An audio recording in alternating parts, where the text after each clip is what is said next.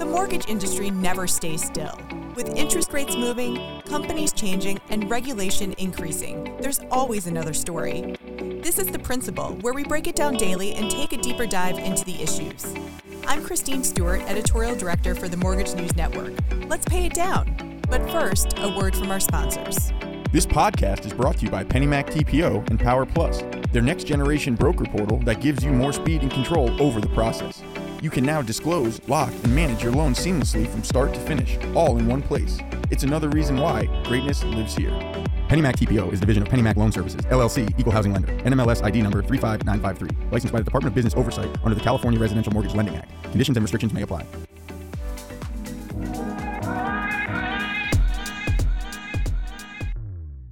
With interest rates continuing to rise and budgets getting tighter, we're looking at changes in how customers access their credit next year. But what does this mean specifically for mortgage origination? Welcome to The Principal. I'm Mike Savino, head of multimedia for the Mortgage News Network, and today I'm joined by Joe Mellman. He's Senior Vice President and Mortgage Business Leader for TransUnion. Joe, thanks for joining me. Thanks for having me, Mike. So, Joe, before we sort of get into the details, um, you know, obviously it's it's uh, it's an interesting market. It's it's uh, uh, uh up and down, unstable, uh, whatever word you want to use. I guess just start things off. Talk to me a little bit about you know the the overarching uh, analysis that you guys have for next year. What are the big takeaways that you see in consumer spending and consumer credit? Sure. Well, there's a few different buckets. Um, I think the first one that, that, comes to everyone's mind when they think about 2023 in the mortgage market is uh, origination volumes.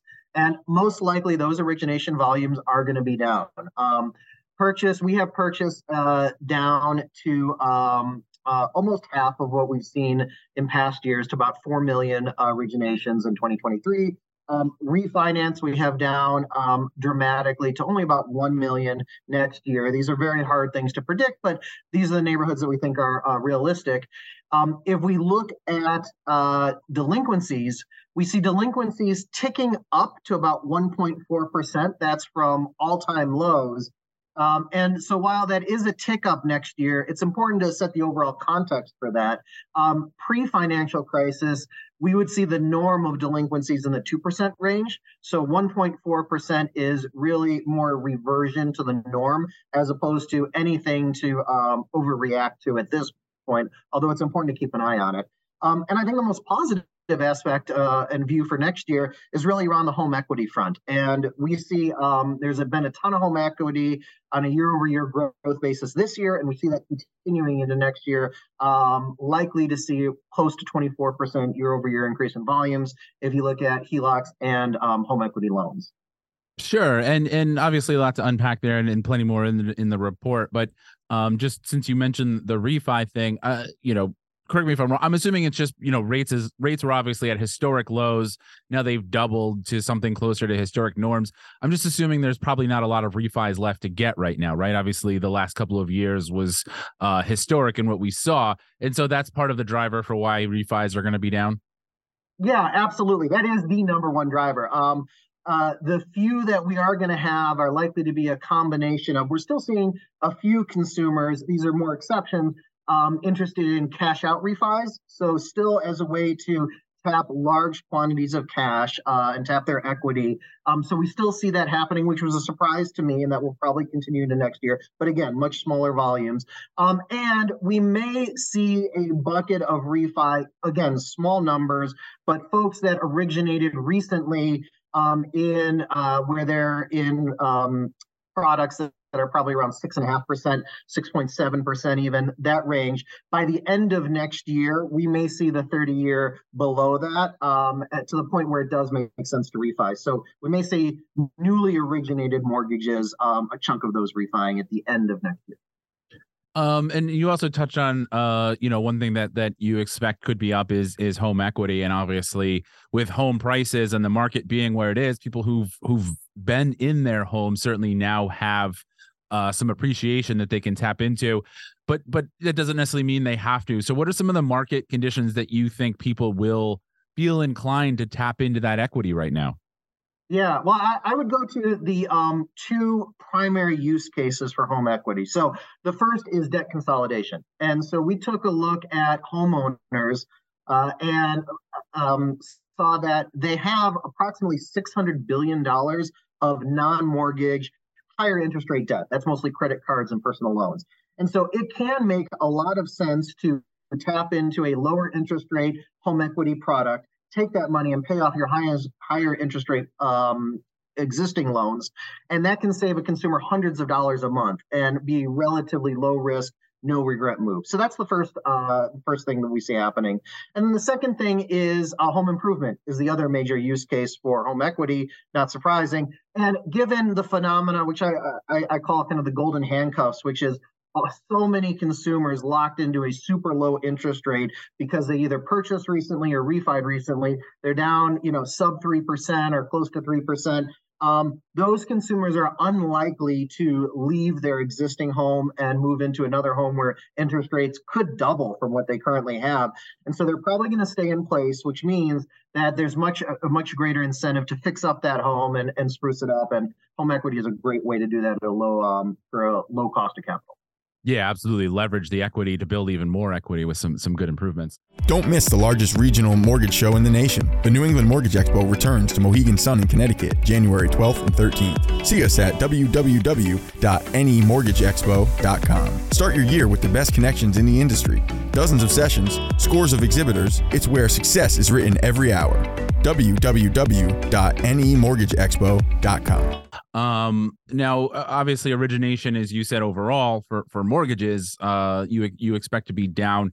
Part of the problem, of course, right now is home prices took off. Uh, mortgage rates, while they're coming down, are still up. So there still seems to be some sticker shock and, and some affordability issues.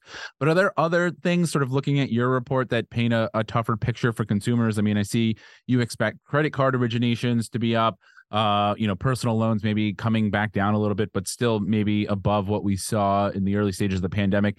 Is there a broader picture you're seeing with with sort of consumer financial situations where it's not just affordability maybe they're just in a situation where they don't want to take on a, or maybe can't take on a 30 year mortgage right now? Um, I think that's there's certainly an aspect of that, but I think I would revert back to this fundamental mismatch between um, supply and demand in so much as we've had i mean you know the the lack of affordable housing is not a phenomenon that's recent to this year or last year or the pandemic. This is something that um, you know for years multiple years we've been seeing um, and where there hasn't been a lot of build out really since the financial crisis on the affordable housing. And so um, it's a continuation of a trend. I do think that there are consumers that um, kind of are not in a position right now to want a home. Um, I still think there are a large number out there that have the desire, and it does come back to that affordability. Um, to that end, I think you know home prices, which may which may uh, moderate and probably come down a little bit next year, are going to be a factor. Certainly, interest rates that you mentioned, but I think there are um, other things like un- unemployment is or employment rather will be kind of probably one of the biggest factors. And while we think um, we don't see um, it being too concerning at this point. Um, obviously, these things can change. So, is there anything you know to to address the larger number? Obviously, to some of those consumers, the small number that you say you know may have credit problems. Obviously, you can coach them and help them get on a path. Um, looking at some of the issues you laid out, inventory, concerns about unemployment. Um, are there things that people in the mortgage industry, originators, and others can do to try to help uh maybe stop the bleeding get originations to sort of level off a little bit or is it basically things that are sort of outside the mortgage industry's control right now? Um you know i i, I think I, I hate to punt anything but these are larger issues around incentives around home building.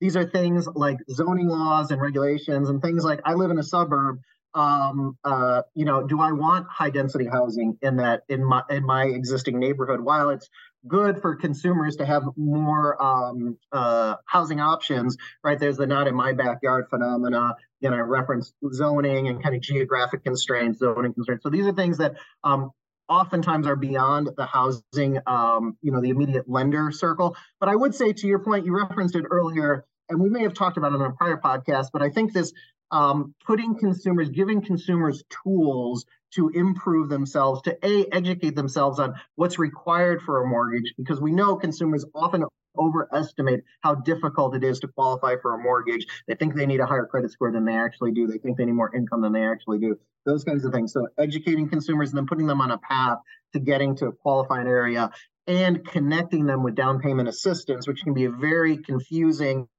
uh, jungle to work through, but there are a lot of options out there. I think those are more of the things that are in the lender community's uh, um, purview.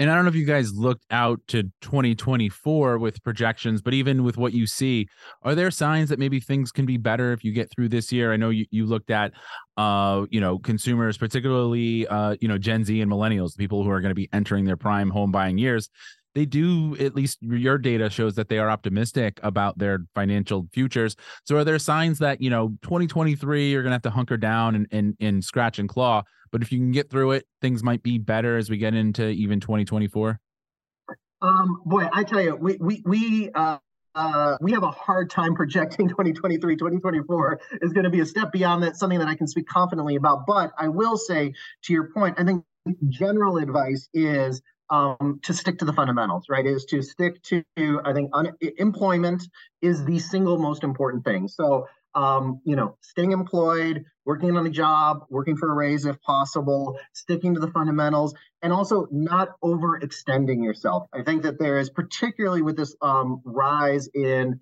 um, rise in uh, home expenses and kind of living expenses, um, there's been a thirst post pandemic to kind of spend a little bit and have a have a um, take those vacations that you hadn't taken before. And I think it's important to try to stay um, focused on not overextending yourself. Absolutely. Sort of, you know, get getting back to that point of coaching people who may not be there yet, helping them get on that path, especially uh, if we expect rates to maybe continue to slide in, uh, into the middle part of, of next year. Um, Joe, are there any other takeaways from your survey that you think originators can use to sort of help them through what uh, many people expect to be a slower 2023? Yeah, I think I just come back to that theme around home equity, and that is where you know the, there is nothing that an individual lender can do to increase the um, U.S.'s total mortgage originations. Um, and so there is certainly um, tools you can use to try to get a larger slice of that pie, but it is a much smaller pie next year. But home equity is a growing pie. And so we're seeing already a lot of our customers are um, either pivoting to, if they weren't already in home equity, looking to begin doing home equity, um, or if they were already in home equity, it was most likely a much smaller footprint. And so taking even some of their existing loan officers, right, and shifting them over and shifting capacity from mortgage to home equity and trying to tap into that trend um, while it's growing. Yeah, that's great advice. Having to to shift with the market, especially at a, at a time like this. Uh, Joe, thanks so much for joining me. Mike, always a pleasure. Headlines are up next, but first, a quick word. This podcast was brought to you by PennyMac TPO and Power Plus, their next generation broker portal. Visit tpo.pennymac.com to sign up. PennyMac TPO is a division of PennyMac Loan Services, LLC, Equal Housing Lender, NMLS ID number 35953, licensed by the Department of Business Oversight under the California Residential Mortgage Lending Act. Conditions and restrictions may apply. Here's your headlines for today, December 14th. TransUnion isn't the only organization predicting a downturn in the housing market in 2023. In fact, they weren't even the only ones doing that on Tuesday. The National Association of Realtors says home sales will be down 8.6% next year, and that's from 2022 numbers, which are already down. NAR says the decline will happen largely in the first part of the year, with things starting to turn around as we get through the middle of 2023. But we could be seeing momentum as we wrap up this year Mortgage applications increased last week. The MBA says the bump was driven by both purchase and refi indexes. This has been The Principal, a Mortgage News Network podcast. All podcasts are produced by TG Kutamperor, Matthew Mullins, and Sarah Wolak. Mike Savino is head of multimedia, and Christine Stewart is editorial director. The opening theme was Status by Jamie Bathgate, and the music you hear now is Glossy by Skygaze.